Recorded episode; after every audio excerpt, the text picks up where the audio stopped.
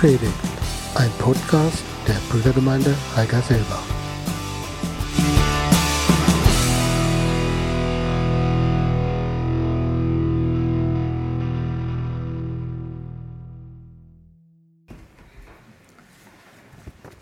Ja, wenn wir die Texte dieser Lieder mitgesungen haben, dann haben wir unschwer erkannt, dass es da um Menschen geht, die nach Hilfe rufen, die jemanden brauchen, der ihnen hilft.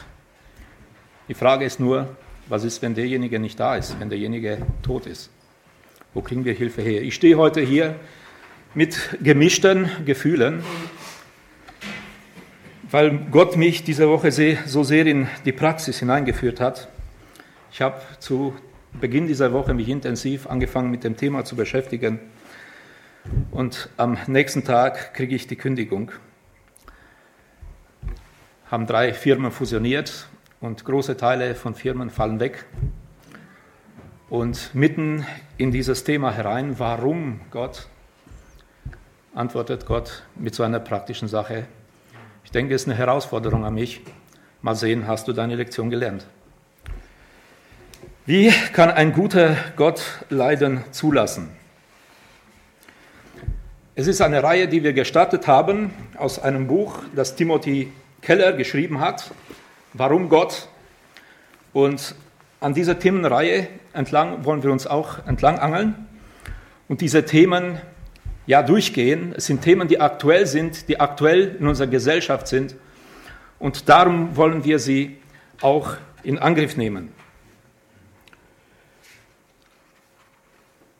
Zu Beginn einige Aussagen von Menschen, ich glaube nicht, dass der Gott der Christen existiert, sagte Hillary, eine Englischstudentin, wenn er all dieses schreckliche Leiden in der Welt zulässt. Entweder Gott ist allmächtig, aber nicht gut, um dem Bösen und dem Leiden zu wehren, oder er ist gut, aber nicht mächtig genug, um mit dem Bösen und dem Leiden Schluss zu machen. In beiden Fällen kann es den guten und gleichzeitig allmächtigen Gott der Bibel nicht geben.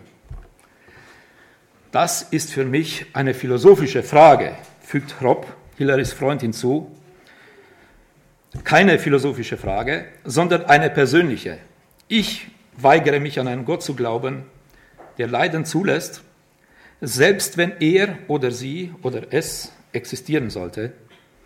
Vielleicht existiert Gott, vielleicht nicht. Aber wenn ja, dann kann man diesem Gott nicht vertrauen. In diesen beiden Aussagen spiegelt sich das größte Problem der Menschen, der Menschheit ganz besonders heute. Wenn es um Gott geht, der Gott der Bibel, der Gott der Christen, der Juden, ist ihr größtes Problem die Existenz des, Bösen und des Leidens in dieser Welt. Die einen sehen im unverdienten Leiden ein philosophisches Problem, das die Existenz Gottes überhaupt in Frage stellt. Und die anderen, die interessieren nicht diese abstrakten Fragen, ob Gott existiert oder nicht. Für sie ist es eher ein persönliches Problem. Sie weigern sich an einen Gott zu glauben, der eine Menschheitsgeschichte so wie die unsere zulässt.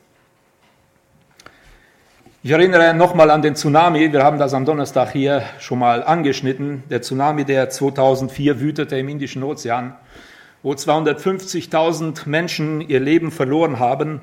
Und die Zeitungen, die haben da eine ganze Menge Artikel, äh, standen viele Artikel darin mit der Überschrift, wo war hier Gott? Ein Reporter schreibt, wenn Gott Gott ist, dann ist er nicht gut.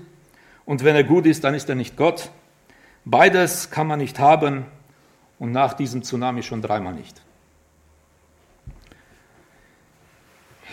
Diese Fragen, warum Gott und warum kann Gott so ein Leid zulassen, die haben einen modernen, einen modernen Begriff heute, der unter dem Namen Theodizee läuft. Der wird in dieser Stunde öfter mal fallen. Der Begriff Theodizee, die Frage, nach der Rechtfertigung Gottes oder die Frage nach der Gerechtigkeit Gottes. Ich möchte ein Stück weit zu der Geschichte dieser Frage etwas sagen. natürlich würden jetzt ganz viele sagen, ich weiß, wo das begonnen hat, das stimmt wahrscheinlich auch, aber wie hat sich das weiterentwickelt? Diese Frage, die wurde schon im Paradies von, den, von dem ersten Menschenpaar aufgeworfen, wo Gott in Frage gestellt wurde und Eva dann verführt wurde genau über diese Frage.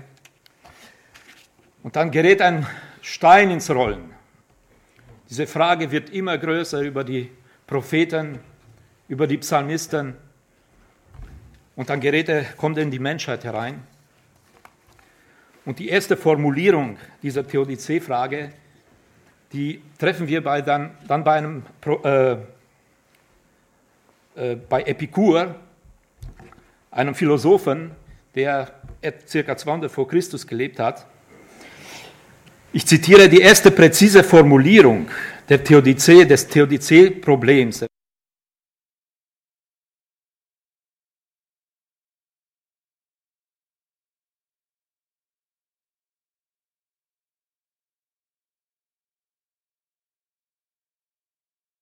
und will es nicht, oder er kann es nicht und will es nicht, oder er kann es und will es. Wenn er nun will und nicht kann, so ist er schwach, was auf Gott nicht zutrifft. Wenn er kann und nicht will, dann ist er missgünstig, was ebenfalls Gott fremd ist. Wenn er nicht will und nicht kann, dann ist er sowohl missgünstig wie auch schwach und dann auch nicht Gott. Wenn er aber will und kann, was allein sich für Gott ziemt, woher kommen denn die Übel und warum nimmt er sie nicht weg? Diese Frage wurde damals so formuliert von Epikur, noch vor der Zeit, wo Jesus in diese Welt kam. Der existenzielle Schrei des Leidens gerinnt hier zum bloß logischen Problem der Religionsphilosophie. Das bedeutet, zu der Zeit versuchte man schon vom Verstand her, diese Fragen zu klären, von dem menschlichen Verstand. Und man hat gesagt, es ist logisch nicht fassbar, also kann es auch nicht sein. Im Mittelalter, im frühen Mittelalter war das weniger die Frage. Da erkennen wir sehr wenig, dass Menschen diese Frage stellten, um dann aber später im späten Mittelalter nochmal ganz heftig aufzuflammen und bis heute in unserer Zeit ganz heftig zu lodern die Frage nach der Gerechtigkeit Gottes. Und da spielt wieder ein Philosoph eine große Rolle in seinem Werk Theodizee, was so viel heißt wie Rechtfertigung Gottes aus dem Jahr 1710, schreibt Leibniz. Wer ist Leibniz? Gottfried Wilhelm Leibniz war ein deutscher Philosoph, Mathematiker, Diplomat, Historiker und politischer Berater der frühen Aufklärung. Er gilt als der universale Geist seiner Zeit und war einer der bedeutendsten Philosophen des ausgehenden 17. und Beginn des 18. Jahrhunderts sowie einer der wichtigsten Vordenker der Aufklärung. Die Zeit der Aufklärung, sprich 18. Jahrhundert, war die Zeit, wo der Mensch sich in den Mittelpunkt stellte und wo er alles versuchte mit der Vernunft, mit dem Verstand zu begreifen. Und all das, was ihm dann unverständlich schien, das hat er irgendwie beiseite geschoben. Das ist dieses Zeitalter. Und Leibniz schreibt, der Prozess des Menschen gegen den angesichts der Welt versagenden Gott. Also der Mensch versucht hier Gott die, auf die Anklagebank zu setzen und ihn, mit ihm zu prozessieren, ihn anzuklagen.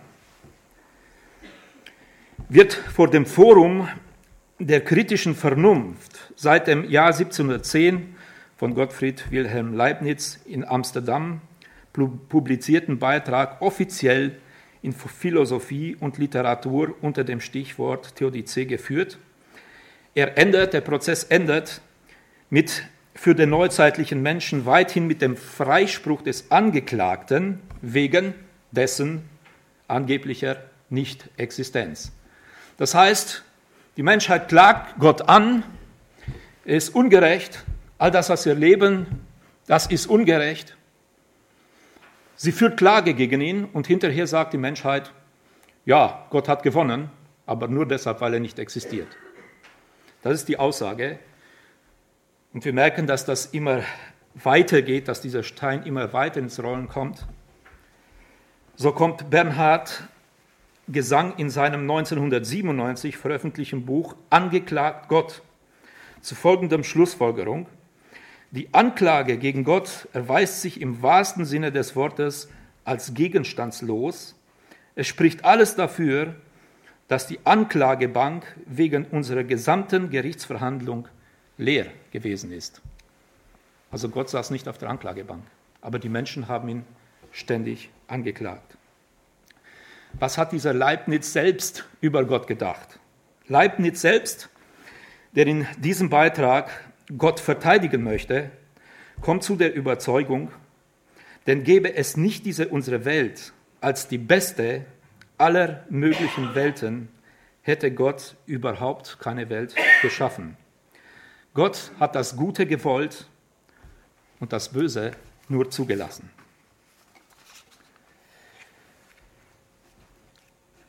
Geschwister, wenn wir uns diesen Fragen stellen, dann merken wir, dass sie nicht nur die Menschen in dieser Welt betrifft, die nicht an Gott glauben. Sie geht auch uns an die Substanz. Wenn es darum geht, warum Gott so einiges in unserem Leben geschieht, dann merken wir, dass wir mit Gott auch ins Hadern kommen. Vielleicht nicht so sehr, dass wir sagen, Gott existiert nicht. Aber wir stehen vor Fragen, die wir nicht verstehen. Wie gehen wir mit dieser Einstellung, wie gehen wir aber mit dieser Einstellung der Menschen heute um? Wie gehen wir damit um, wenn Schüler oder Kollegen in der Klasse oder auf dem Arbeitsplatz uns mit diesen Fragen konfrontieren und uns diese Floskel, die Epikur entworfen hat, immer wieder an uns herankommt? Denn guckt euch mal das Internet an. Das, was Epikur da geschrieben hat, ist rammelvoll im Internet. Genau deshalb sagt der Mensch, gibt es Gott nicht, weil Epikur diese logischen, intellektuellen Fragen gestellt hat und, sagen, und gesagt hat, es kann nicht sein, dass Gott existiert. Zu Beginn des 21. Jahrhunderts lässt sich unschwer sagen, dass die Bestreitung der Güte und Allmacht Gottes und damit seiner Existenz überhaupt tatsächlich zum Fels des Atheismus geworden ist. Das ist der Fels des Atheismus. Auf diese Aussagen gründen sich die Menschen und sagen, es kann keinen Gott geben. Deshalb, weil es uns logisch unmöglich ist, das zu verstehen. Wie gehen wir mit diesen Sachen um? Zunächst mal ganz demütig. Als Eugen Gerstenmeier, damaliger Bundespräsident Theologe und passionierter Großwildjäger nach Bonn zurückkam, fragte ihn Konrad Adenauer, wo kommen Sie denn her? Antwort, aus Afrika. Und was haben Sie da gemacht? Antwort, Löwen gejagt. Wie viele haben Sie denn erlegt? Keine. Und darauf Adenauer, na, bei Löwen ist das schon sehr viel. Genauso könnte man, könnte jemand fragen, woran arbeiten Sie gerade? Antwort am Theodizee-Problem. Und wie viele Antworten haben Sie schon? Antwort keine. Und dann die gleiche Antwort beim Theodizee-Problem ist das schon ziemlich viel. Wir merken, dass diese Problematik sehr, sehr komplex ist. Und wir werden heute auch keine, ich verspreche uns, keine befriedigende Antwort darauf geben können. Und ich vermute, dass wir in Ewigkeit dieses Problem nicht lösen werden. Aber dennoch dürfen wir einige kritische Fragen stellen. Und dennoch wollen wir uns einige Hilfestellungen für unser Leben erarbeiten. Wie können wir mit diesen Fragen umgehen? Drei kritische Fragen, die wir stellen können. Zunächst mal die Frage des Erkenntnisvermögens. Sind wir als Menschen überhaupt in der Lage, über unsere Erkenntnis so eine Antwort zu geben? Der Philosoph J.L. McKee bringt diesen, dieselben Argumente, die ich eben erwähnte, in seinem Buch Das Wunder des Theismus, wo er sagt, wo er auch zu der Schlussfolgerung kommt, es gibt Sinnloses und Böses und daher gibt es keinen traditionellen Gott. Viele Fachkollegen von diesem Mackie haben einen Denkfehler in seiner These entdeckt. In dieser These steckt nämlich die Voraussetzung, dass etwas Böses, das mir sinnlos erscheint oder vorkommt, auch tatsächlich sinnlos ist. Das bedeutet, wenn wir sagen, das Böse ist sinnlos, dann ist es auch so. Wir können diese Erkenntnis und dürfen diese Erkenntnis hinterfragen. Timothy Keller schreibt, im Skeptizismus steckt ein tiefer Glaube. Das heißt, die Skeptiker müssen einen sehr tiefen Glauben haben, und zwar der Glaube an unser eigenes Erkenntnisvermögen. Daher merken wir, dieses Argument steht auf sehr wackeligen Füßen. Die Tatsache, dass ich keinen guten Grund dazu sehe oder mir das nicht vorstellen kann, bedeutet lange noch nicht, dass es auch keinen Grund gibt. Timothy Keller, der bringt dazu ein Beispiel und sagt, wenn ich jemanden in ein Zelt schicke und frage ihn, sitzt da ein Bernardiner? Und er geht rein, sieht, ja, kommt draußen und sagt, ja, da sitzt tatsächlich ein Bernardiner. Dann glaube ich ihm das. Aber wenn ich ihm sage, und guck mal, sitzt in diesem Zelt eine Gnitze. Das ist eine ganz, ganz kleine Fliege, die man kaum sehen kann, aber sehr, sehr äh, ekelhaft stechen kann. Der Mann geht hinein und sieht, kommt raus und sagt, nee, da sitzt keine. Da werden ich ihm wahrscheinlich nicht glauben, weil ich, weil er nicht mit Sicherheit sagen kann, dass da keine sitzt, weil, weil er sie nur nicht sieht. So der Vergleich von dem Erkenntnisvermögen. Viele Menschen gehen davon aus, dass wenn es gute Gründe für die Existenz des Bösen gibt, diese auch unserem Verstand zugänglich sein müssten. Und Timothy Keller schreibt, das ist blinder Glaube der Sonderklasse. Was sagt Gott denn dazu? Jesaja 55, 8 bis 9. Denn meine Gedanken sind nicht eure Gedanken und eure Wege sind nicht meine Wege, spricht der Herr sondern so hoch der Himmel über der Erde ist, so viel höher sind meine Wege als eure Wege und meine Gedanken als eure Gedanken. Mit diesem Satz macht Gott sehr klar, dass unser Erkenntnisvermögen nicht in der Lage ist, zu dieser Frage, zu dieser Problematik, ja, eine aussagende, klare Antwort geben zu können. Ein zweiter Grund, eine zweite kritische Frage ist das Gerechtigkeitsempfinden. Wir sagen, wir finden das ungerecht. Oder wir sagen, Gott ist ungerecht, die Menschheit. Ist er das dann auch, weil wir das so sagen? C.S. Lewis, der darüber stolperte in seinem Leben, der mit dieser Gerechtigkeitsfrage Gottes Probleme hatte und sich von Gott verabschiedete, ich zitiere, C.S. Lewis schildert, wie er sich als junger Mann von Gott verabschiedete, weil das Leben so grausam war. Doch dann erkannte er, dass das Böse für seinen neuen Atheismus ja ein noch größeres Problem war. Er kam schließlich zu dem Schluss, dass das Leiden eher für als gegen die Existenz Gottes spricht. Er schreibt, mein Argument gegen die Existenz Gottes lautete, die Welt sei grausam und ungerecht. Woher aber hatte ich meine Vorstellungen von gerecht und ungerecht? Womit verglich ich diese Welt, wenn ich sie ungerecht nannte? Natürlich hätte ich sagen können, meine Vorstellung von Gerechtigkeit sei lediglich meine eigene private Idee, aber damit hätte ich sie praktisch aufgegeben. Dann wäre auch mein Argument gegen Gott in sich zusammengefallen. Denn es beruhte ja darauf, dass die Welt tatsächlich ungerecht ist und nicht nur darauf, dass sie, dass sie nicht meinen Vorstellungen entspricht. Damit aber erweist sich der Atheismus als zu einfach. Louis erkannte, dass die modernen Einwände gegen Gott mit unserem Gerechtigkeitsempfinden zu tun haben. C.S. Lewis hat sich dann darauf zu Gott bekehrt. Und er hat Zeit seines Lebens diesen Gott auch bekannt. Was sagen denn Menschen zu der Gerechtigkeit Gottes? Zunächst mal Feinde Gottes. Ich habe da zunächst mal an den Pharao gedacht. Was sagte denn Pharao? Hochinteressant. Da sandte der Pharao hin und ließ Mose und Aaron rufen und sprach zu ihnen, diesmal habe ich mich versündigt. Der Herr ist gerecht. Ich aber und mein Volk sind schuldig. Das sagt ein Feind Gottes. Nehemia spricht von Gott, nachdem das Volk so viel Leid erlebt hat, nachdem es in die Verbannung ging und dann wieder zurück durfte und wieder anfing, die Mauern aufzubauen. Da schreibt Nehemia, du bist gerecht in allem, was über uns gekommen ist, all, all das Leiden, das wir ertragen mussten. Jo, Nehemia schreibt, du bist gerecht in allem, was über uns gekommen ist, denn du hast Treue erwiesen, wir aber sind gottlos gewesen. Und Mose, der Freund Gottes, der Gott so gut kannte, der so viele Jahre mit ihm zusammen lebte und ihn wie kaum ein anderer kannte, der schreibt über Gott, er ist der Fels, vollkommen ist sein Tun. Ja, alle seine Wege sind gerecht.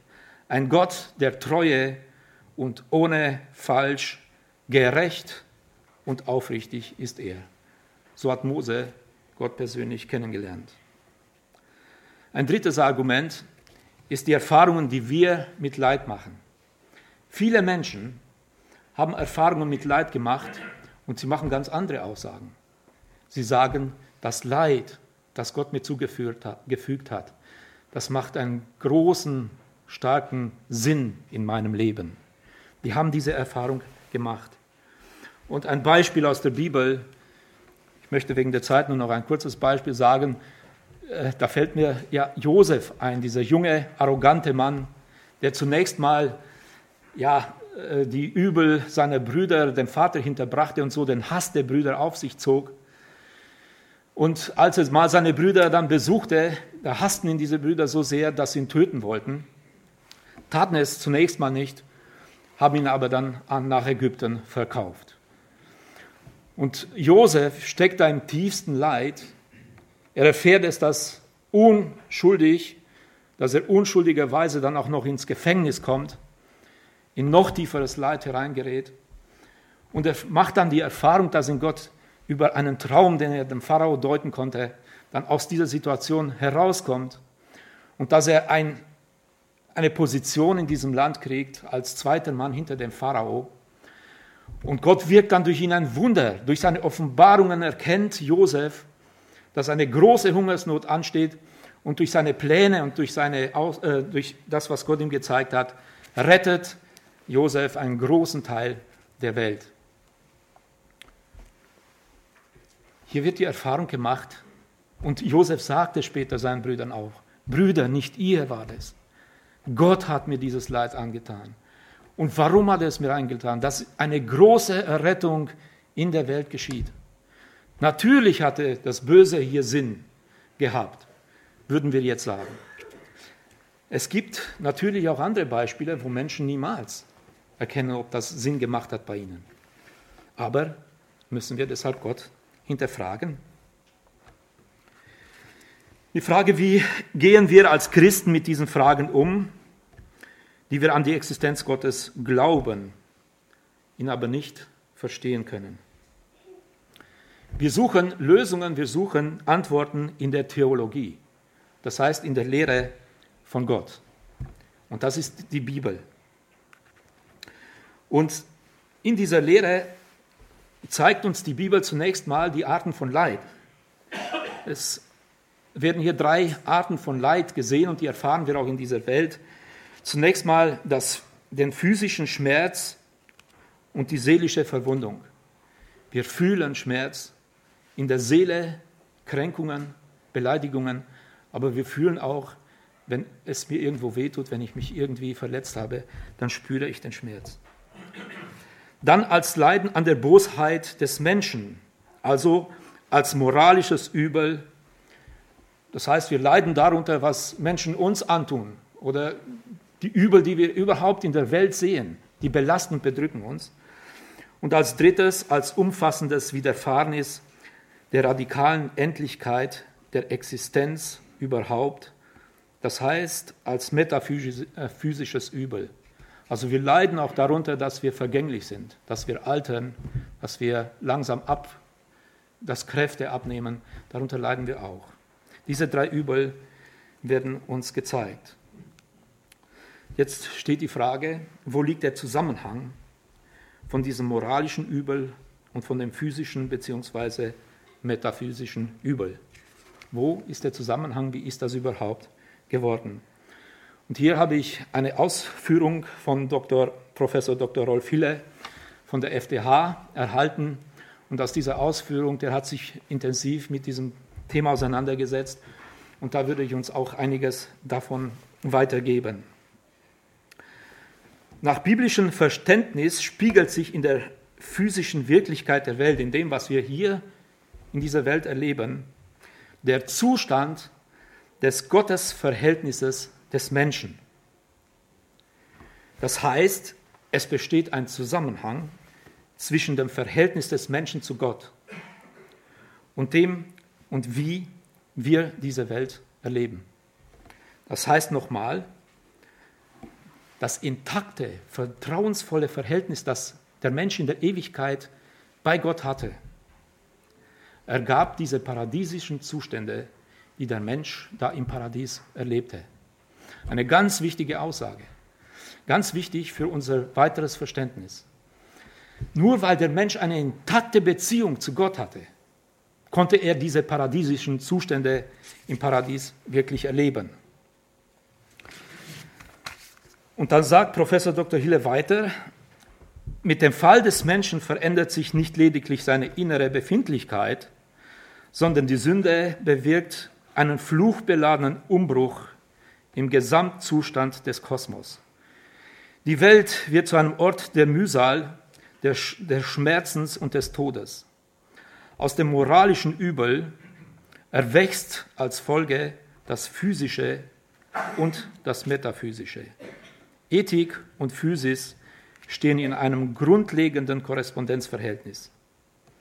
Die Strafanforderung des Schöpfers, von dem Baum der Erkenntnis des Guten und Bösen sollst du nicht essen, denn an dem Tage, da du von ihm isst, musst du des Todes sterben, wird mit der Tatsache des Falls zur weltbestimmenden Realität, die später Paulus in dem Satz zusammenfasst, der Sünde sollt, ist der Tod. Und dann sagt er, dass bei jeder theologischen sinnvollen Erörterung des Theodizee-Problems, dieser Fragen, muss von diesem Zusammenhang ausgegangen werden. Das ist die fundamentale, das Fundament, von dem wir ausgehen müssen, wenn wir darüber nachdenken. Und das bedeutet zunächst mal, dass die Schuldfrage beim Menschen liegt. Der Mensch hat hier dieses Verhältnis zunächst mal gebrochen. Jetzt haben wir Christen und die Juden eine interessante Theologie entwickelt. Wir haben eine Theologie entwickelt, wo wir sagen, wenn wir dann ein Leben in enger Gottesgemeinschaft, in enger Beziehung zu Gott führen, dann muss es uns quasi auch gut gehen. Und wenn wir das dann nicht machen, dann geht es uns halt eben schlecht. Und Dr. Professor Rolf Hille, der schreibt, der nennt das hier einen Tun-Ergehen-Zusammenhang. Der Tun-Ergehen-Zusammenhang. Also tue ich recht, geht es mir gut. Tue ich nie Unrecht, geht es mir eben schlecht. Und das ist eine Theologie, die wir entwickelt haben, wenn wir es zugeben im persönlichen Leben. Das hat Israel entwickelt in einer ganz intensiven Art und Weise und das Christentum auch. Und wir fragen uns, wie ist denn dieser Tun-Ergehen-Effekt in unser Leben hineingekommen? unser Verständnis dazu. Wir müssen zurückgehen in die Geschichte von Israel, wo Gott dem Volk am Sinai, mit dem Volk Israel am Sinai einen Bund geschlossen hat. Und bei diesem Bund hat Gott diesem Volk auch die Torah, die Gebote gegeben. Die Gebote, die gut waren für das Leben, die das Leben auch lebenswert machen sollten. Und die Torah ist zunächst mal eine Gabe Gottes, aber dann ist sie auch Aufgabe für den Menschen, dass er das, sie tut. Und dann sagt uns die Bibel einige Verse dazu, wohl dem, der Lust hat am Gesetz des Herrn und sinnt über sein Gesetz Tag und Nacht, der ist wie ein Baum an Wasserbächen, dem es gut geht. Das heißt, wohl dem, der ganz nahe bei Gott ist, der sich intensiv mit Gott und seinem Wort beschäftigt, dem geht es gut. Der ist wie ein Baum an Wasserbächen. Das Leben gelingt, wenn der Mensch im Bund dieses Gesetzes bleibt. Am Gehorsam des Glaubens entscheidet sich dann aber auch Fluch und Segen. Das sagt die Bibel auch. Siehe, ich lege euch heute vor den Segen und den Fluch. Den Segen, wenn ihr gehorcht, den Geboten des Herrn und eures Gottes, die ich euch heute gebiete, den Fluch aber, wenn ihr nicht gehorcht. Also, gehorcht ihr, geht es euch gut. Gehorcht ihr nicht, dann geht es euch eben nicht gut. Und das hat Israel öfter in seiner Geschichte erlebt. Gott wollte mit dem Volk Israel Geschichte schreiben und er wollte anhand von diesem Volk zeigen, was es bedeutet, in der Gemeinschaft Gottes zu leben, in dieser intimen Gemeinschaft mit Gott. Gott Israel sollte ein Demonstrationsmodell werden, dass es einem Volk gut geht, wenn es sich an Gott hält.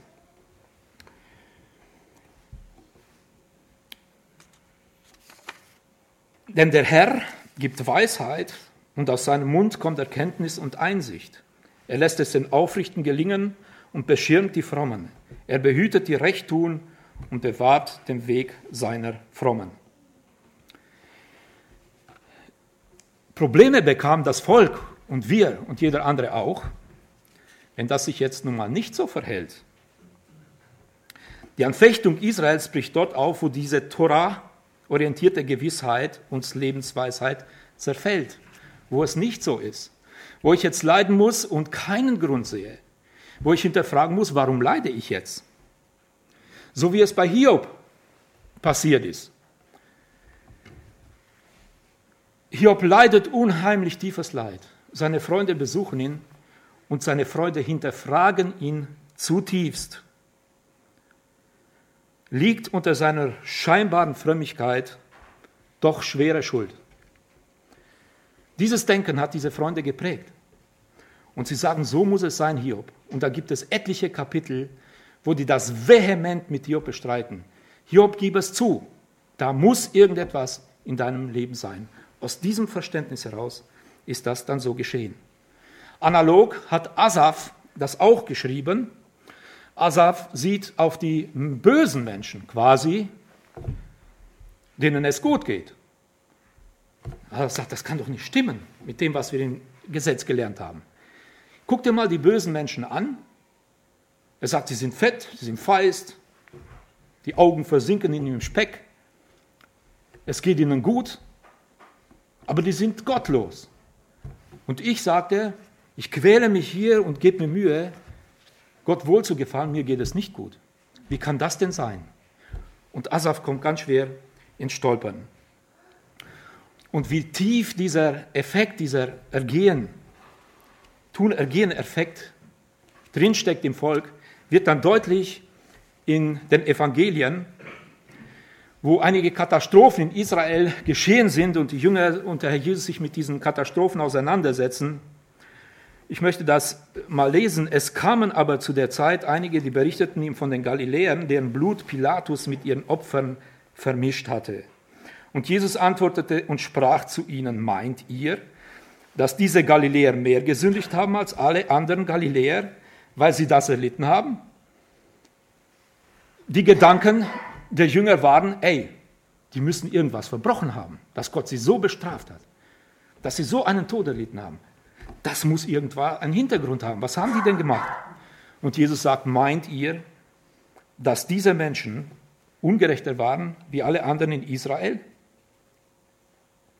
Ich sage euch nein, sondern wenn ihr nicht Buße tut, werdet ihr alle auch so umkommen wie die. Oder meint ihr, dass die 18, auf die der Turm in Siloa fiel und sie erschlug, schuldiger gewesen sind als alle anderen Menschen, die in Jerusalem wohnen? Ich sage euch nein, sondern wenn ihr nicht Buße tut, werdet ihr alle auch so umkommen. Hat man die Schuld dann nicht gefunden an denjenigen, die jetzt umgekommen sind, hat man die Schuld dann bei Eltern und Großeltern gesucht, wie bei den Blindgeborenen. Da haben die Jünger auch gesagt, Herr, einer muss ja hier gesündigt haben, dass der blind geboren ist. Entweder, wenn er es nicht war, dann waren es seine Eltern, wenn nicht seine Großeltern. Und der Herr Jesus, der muss hier wieder sagen, ihr irrt euch.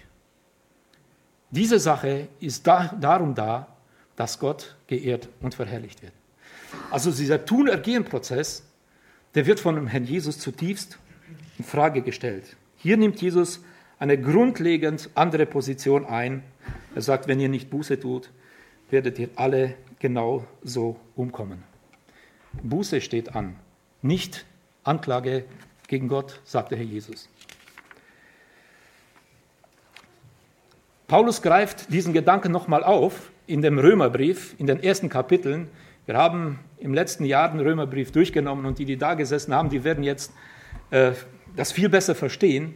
Den ersten drei Kapiteln zeigt der Apostel Paulus auf, dass alle Menschen schuldig sind vor Gott.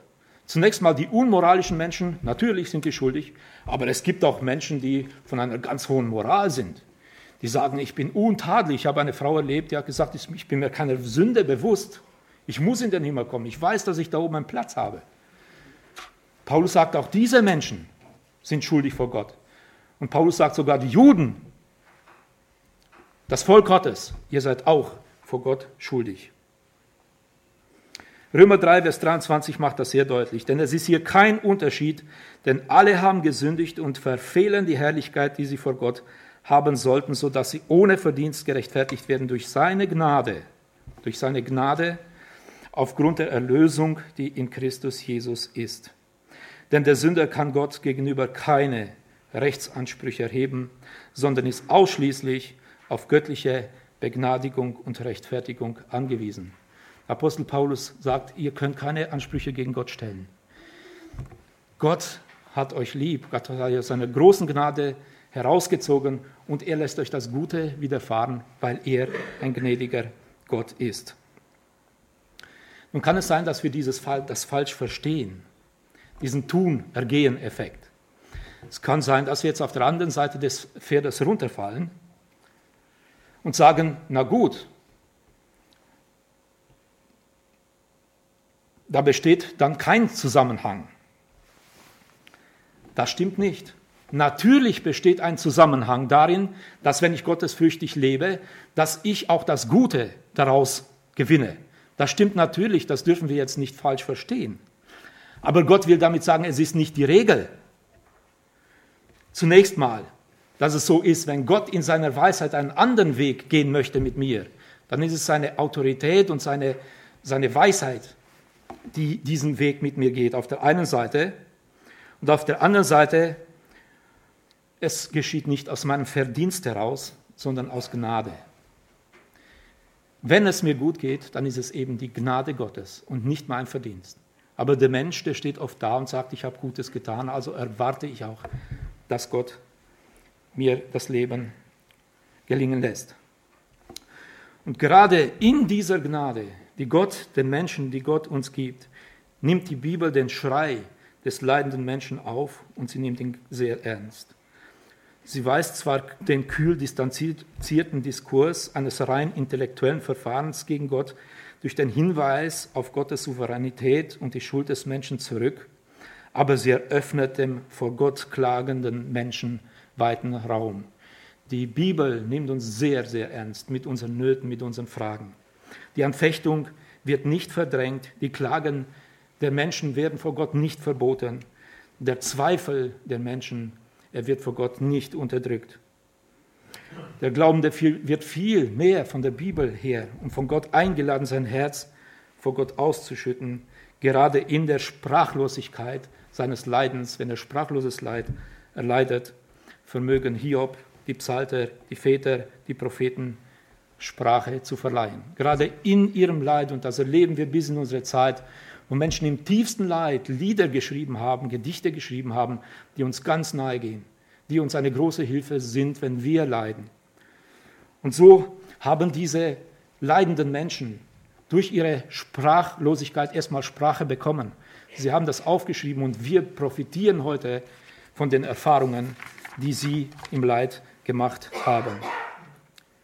Und die Bibel nimmt dieses Problem des Leidens so ernst, dass Gott selbst sich mit diesem Problem befasst in dem Herrn Jesus Christus.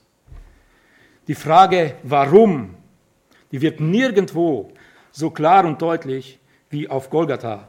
wo der Herr Jesus diese Frage selber stellte. Die Berichte des Evangeliums, die Berichte, die wir lesen im Evangelium, sie zeigen uns keinen Jesus, der mit, mit der entschlossenen Furchtlosigkeit eines Helden in den Tod gegangen ist, so wie viele andere Helden wie die Makkabäer, denen Hände, Füße abgehakt wurden und während sie noch so hingeschlachtet wurden, haben sie Gott gelobt und ihn geehrt bis in den Tod. Englische Märtyrer Hugh Latimer und äh, Nicholas Ridley 1555 wurden wegen ihrem protestantischen Glauben in Oxford auf dem Scheiterhaufen verbrannt. Latimer, sagt zu Ridley, während die Flammen hochlodern, Mr. Ridley, seien Sie ein Mann. Wir wollen heute in England mit Gottes Gnade ein Licht anzünden, das nie mehr verlöschen soll. Heldenhaften Tod gestorben. Das sind wir beim Herrn Jesus nicht. Wir sehen den Herrn Jesus im Garten Gethsemane in Depressionen, in große Ängste fallen. Er sagt zu seinen Jüngern, ich zerbreche fast unter der Last, die ich zu tragen habe. Lukas berichtet über Todesängste, die Jesus geführt hat, die in einen Schockzustand versetzt haben, wo Blutstropfen von, seinem, von seiner Stirne runterfielen. Und als der Herr Jesus die Nähe des Vaters, als der Herr Jesus die Nähe, die Hilfe brauchte, die Nähe seines Vaters suchte, da fand Herr Jesus nicht den Vater, sondern die Hölle offen. Matthäus, Markus und Lukas berichten, dass der Herr Jesus einen Ausweg suchte, nicht in dieses Leid hinein zu müssen, nicht in diesen Kreuzestod. Er suchte einen Ausweg bei dem Vater.